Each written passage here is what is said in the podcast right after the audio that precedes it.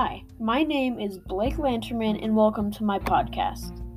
Today, I will be telling you guys about the poet slash artist William Blake and how he left a huge impact on society and the importance of his art.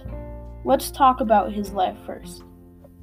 He was born on November 28th in 1757 and was homeschooled by his mother until the age of 10. At age 10, he decided to go to art school to become and pursue his dream of becoming an artist.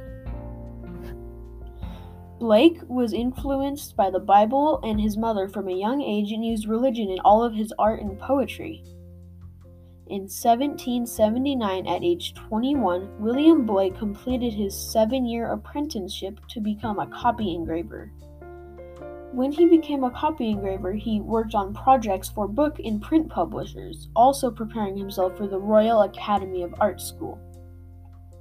He went to the Royal Academy of Art School to become a painter. He began creating his own works of art in 1780. In August 1782, he married Catherine Sophia Boucher, who was illiterate, meaning that she couldn't write, read, or paint. Throughout their marriage, William Blake taught her how to read, write, paint, and even experience visions like him. He was very religious and claimed that he saw visions of God and angels. One year later, he privately published his first poem in 1783, which he had been working on for the past 14 years.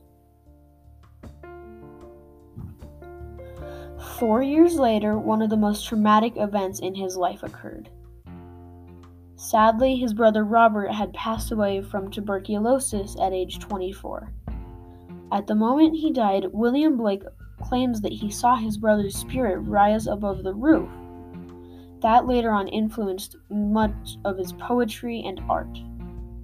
Throughout his life, he claimed to have visions of God and angels speaking to him through his dreams. The year after his brother died, he claimed to have a vision of his brother in his sleep, who presented to him a new method of printing, which he had called illuminated printing.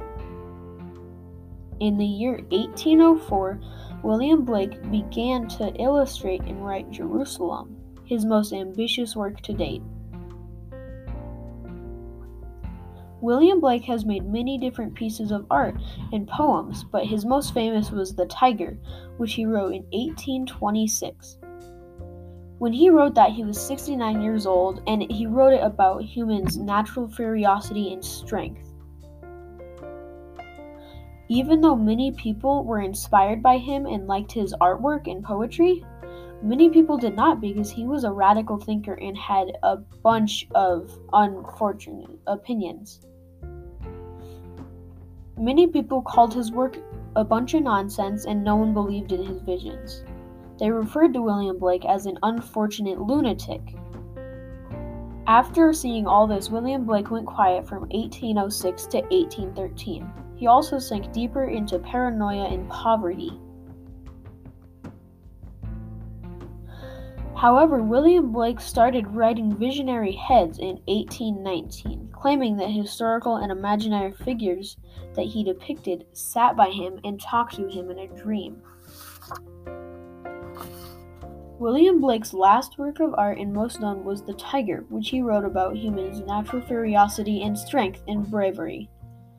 In 1826, the year before he died, is his last poem. William Blake sadly, sadly passed away on August 12, 1827, and had influenced the world very much. He had influenced very many people to become Christian with his claims of visions through his head of God and angels.